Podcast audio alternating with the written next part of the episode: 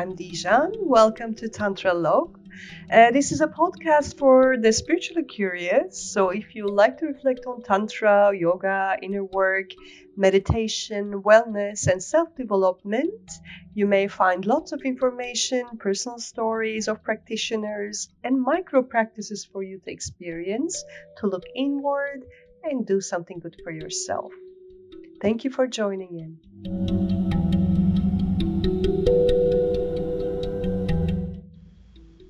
This podcast is a lecture from my 10 Wisdom Goddesses online program.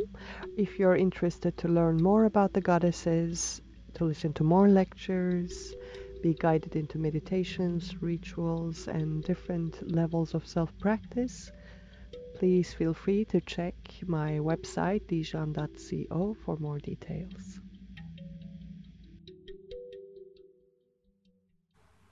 We reached a very important topic uh, in this module, not only in the module but in the entire program of 10 Wisdom Goddesses, the sexual alchemy. Why is it such an important topic for me? Because we live in a time and age where sexuality is still not healed. The sexual urges are divine urges towards creating life. It's the life force itself. However, the way we have been subjected to sexuality, the way we are nurtured into dealing with our sexuality is not necessarily the most harmonious. Most of the health issues are rooted in sexual frustrations, trauma, suppression. And Chinnamasta inspires us to use that power, to sublime that power, so that we are the masters of it and we can channel it towards our evolution. Whether it's using a gross uh, form of energy, uh, like uh, a dam, there's an immense load of water that's being contained and that energy is turned into electricity and that uh, that electricity is used in many many different forms uh, in as heat in our houses or as light as whatever, the Vidyut Shakti is serving us in so many ways. So the same principle applies for our sexual energy as well. It's a power that we have, uh, and most of the time it's turning into shadow because that power is not flowing uh, in a harmonious way. And here, what Chinnamasta shows is not necessarily only a path of uh, sexual tantra, although the image, uh, as I mentioned earlier, suggests a Vamacharya path where certain rituals, including sexual union, is part of the sadhana. However, that's not the core message. There are several stories around sexuality, like one of them is the story of Renuka, a feminine archetype, where she is uh, watching a super bohemian Dionysian uh, setting in a garden of musicians and the apsaras, the feminine, sexy archetypes dancing. So it's a very lustful uh, scene, a very lustful setup, just like in a rave or in a club. You know, there's lots of libidinal energy around, and her sexual desire awakens. However, her husband, having heard of this, gets furious and asks uh, their youngest son to kill their mother because that's such a shameful act. And the youngest son, the fifth son, uh, agrees only on the condition uh, that uh, her life will be restored uh, as a pure being afterwards. So that's how he chops uh, his uh, mother's head off and then the Renuka comes back to life uh, afterwards, pure of these desires. So when you hear it like that, it's uh, it's a super disgusting story, really uh, putting sexuality in a bad box. However, when you read in between, and many uh, belief systems take uh, sexuality and sexual energy in mm, with a grain of salt you know like in that dark box and it should be contained and it should stay there and we rather stay away from it. But this from a tantric perspective has so many different symbols like that garden that leisurely garden actually represents our mind. Our, our mind is full of lust. And sexual desire is the desire uh, for life it's a desire to have pleasure in life. So it's not only about being horny and wanting to have sex, it's this gusto of life. And that power, uh, when it's uh, fully awake, it can be so powerful, it can uh, capture you entirely. So that's why we need the fifth youngest son, which is representing the Vishuddha chakra. Vishuddha chakra is the part of our energetic system uh, which moves the energy up, which manages the upward movement of energy. There are different vayus, uh, the apana vayu going down, prana vayu going in, udana vayu is the upward movement of energy. And according to many spiritual masters, the first three chakras are where, where our greed is, where our uh, wrath and uh, gluttony and attachment and jealousy and all the shadows are generated by the first three chakras. So basically, we need the energy of the fifth chakra, uh, the youngest, because usually the least developed, to move all that pressure, uh, including the sexual energy, that pressure of the sexual energy. We know what can happen when sexual energy is suppressed. All the rape stories uh, in different parts of the world, all the weird stories around clergy and uh, how that suppressed sexuality in spiritual circles, which are not turned into gold, which are not turned into spiritual aspiration, uh, ended up. So that's definitely not something that you want to mess with. That's not a bomb that you want to mess around and uh, try to get rid of by uh, plucking out the wrong cable. It will explode in your face, basically. So that's why uh, here in the story, with the awakening of Vishuddha Chakra by attacking the throat immediately and getting rid of the discursive mind, uh, we have the ability to move that energy upwards, to move the sexual energy upwards. And this can be done through, through sexuality, as many practices uh, in uh, right hand Tantra uh, include the practice of Maithuna. I will elaborate on that and or we can do it the yogic way as hatha yoga pradipika one of the main texts of yoga suggests there are mudras there are bandhas uh, there are breathing techniques that are out there which you can perform as a yogi and refine this energy. What you shouldn't do is neglect. You need to have the mastery over sexual energy because it's the most intense of all the five senses combined.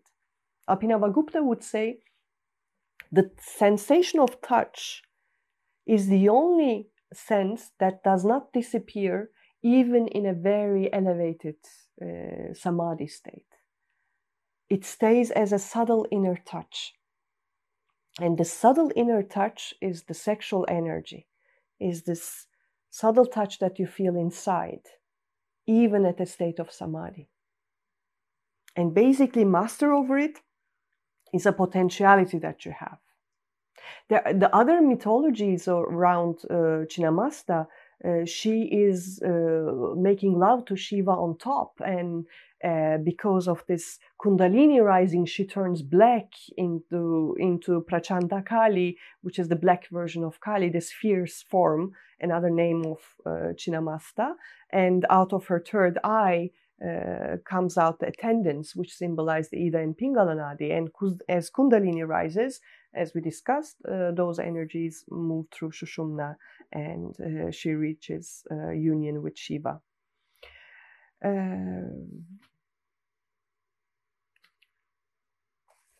now, another important little detail for many practitioners, there are these three categories of practice. One is the practice of householder. It's called pashu, which means a bit animal like a bit of a low way of putting it, but actually it's more for people, safe practices for people who are householders, who have a functional life.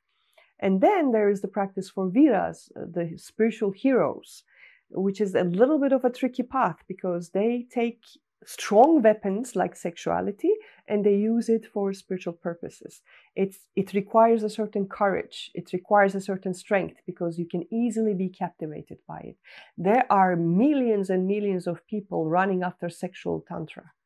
Why they need some kink, they need uh, some excitement, uh, they need to get rid of the sexual traumas. All good, but very few of them are actually entering this path to use a potential energy for spiritual purposes. and hopefully on the path they explore that but this is the path of the vira otherwise it's just hedonism it's just pleasure seeking. And then there's the path of divyas the, the, the god likes which doesn't require any external acts which doesn't require sexual union or asana or whatever. It's more uh, an inner path an inner yoga and in the Vira path, uh, in several sadhanas, uh, the ritual of Maithuna is explained, but it's uh, Maithuna is the five M's uh, being offered uh, to the goddess, to the divine. And five M's are five unorthodox subjects that normally are not being consumed, that are normally uh, not kosher in a way. So the first one, Madya wine, is being offered. Sometimes literally the wine, and sometimes uh, an uh, an organic matter that resembles the energy of wine. So pujas, rituals have many different formulas. The main frequency is there, but sometimes you replicate it with other frequencies. So for the wine, uh, what it represents is actually the arousal of Kundalini to unite with uh, Paramashiva, the intoxication of the wine, uh, where Amrita, the, the immortality nectar, is, you know, this uh, state of high. The introspection that you need for that state of high is what's being symbolized by the wine. The second offering is meat mamsa, another thing that's not kosher to eat.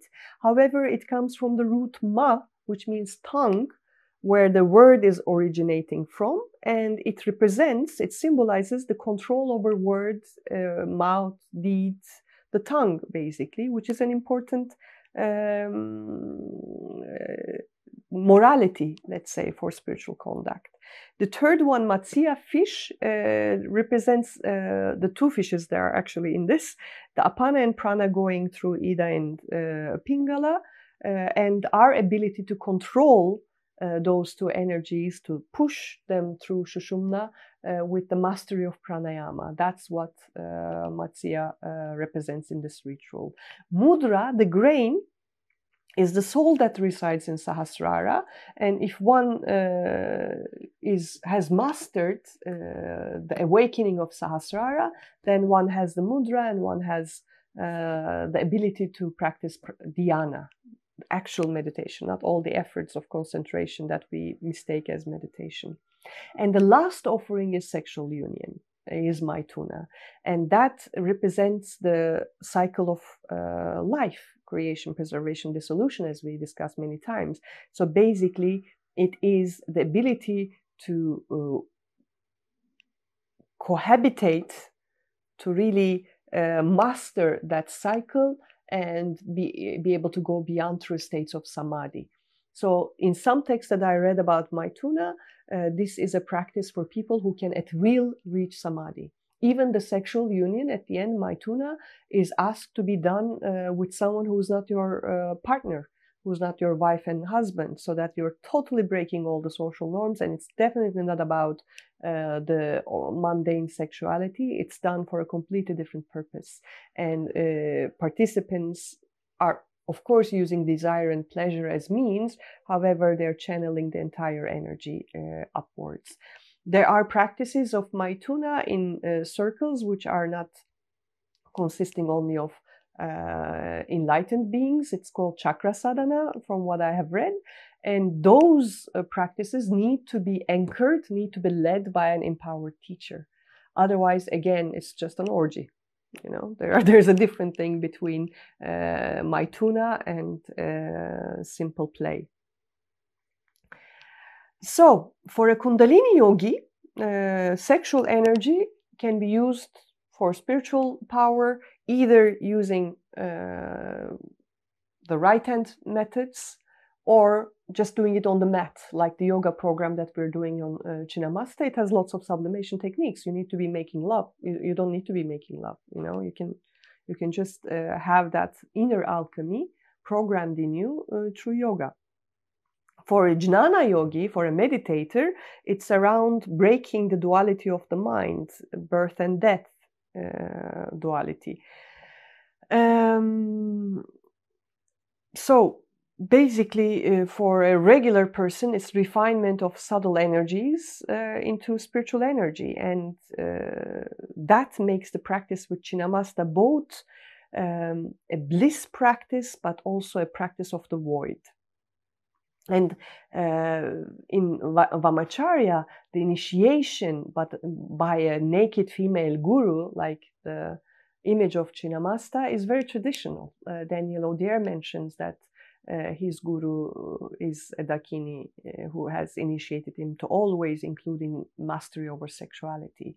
Bhattacharya mentions in his book that uh, as, as a teenager, as a young boy, uh, she was trained by a, a, guru, a female guru, and there were practices not necessarily involving sexual intercourse, but where she made him realize the sexual energy and uh, taught him ways of uh, refining, subliming that energy. So that's uh, what Chinnamasta is standing for. There's a, a weird scene in American Gods, this series. Uh, Bilquis, I think, is the is a goddess, uh, one of the old goddesses that is losing her power, and to keep her power, she's basically making love to men and uh, put put them into uh, a state of bliss. What happens in the material world? They die because she she sucks their energy but uh, in a subtle world, in a subtle realm, you see the guy totally in bliss, in void. So that's what's happening in a way in the sexual alchemy.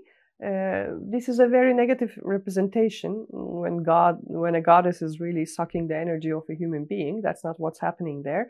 However, I read about stories of uh, misuse of sexual energy uh, black tantra, red tantra. So that's why a proper container for uh, such rituals are important.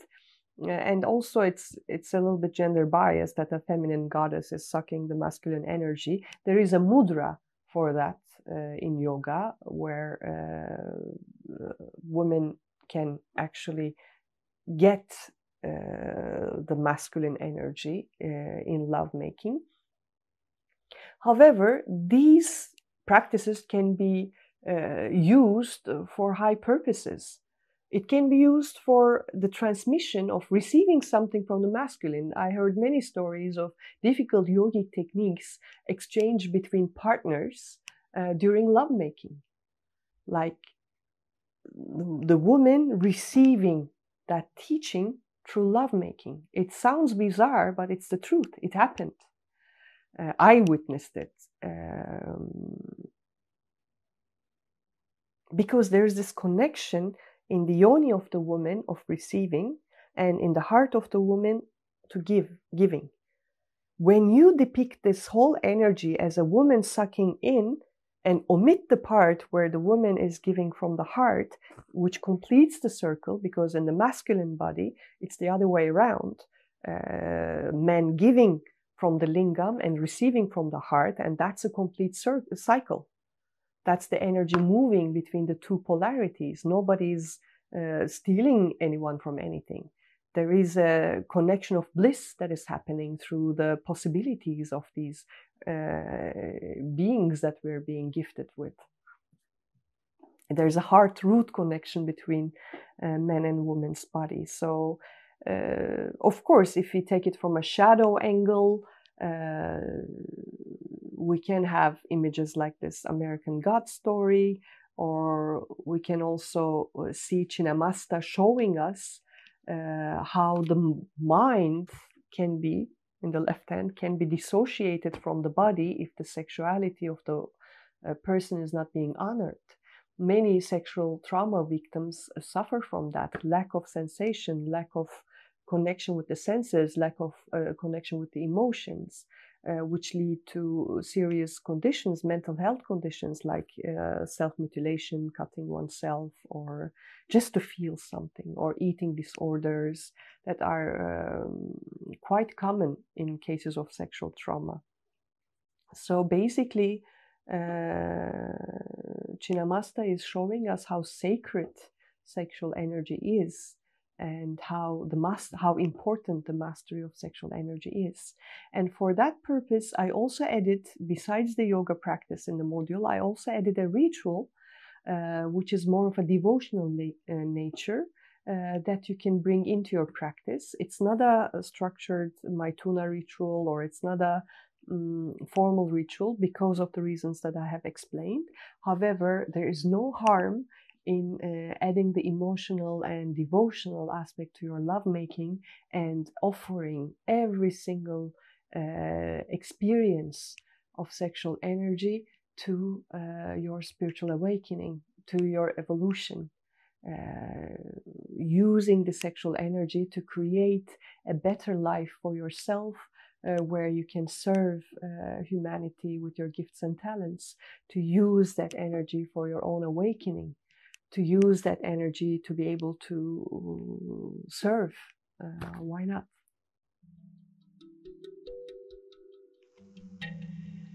Thank you for listening to my podcast on Tantra Log.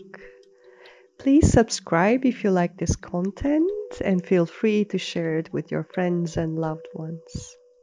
See you at our next talk.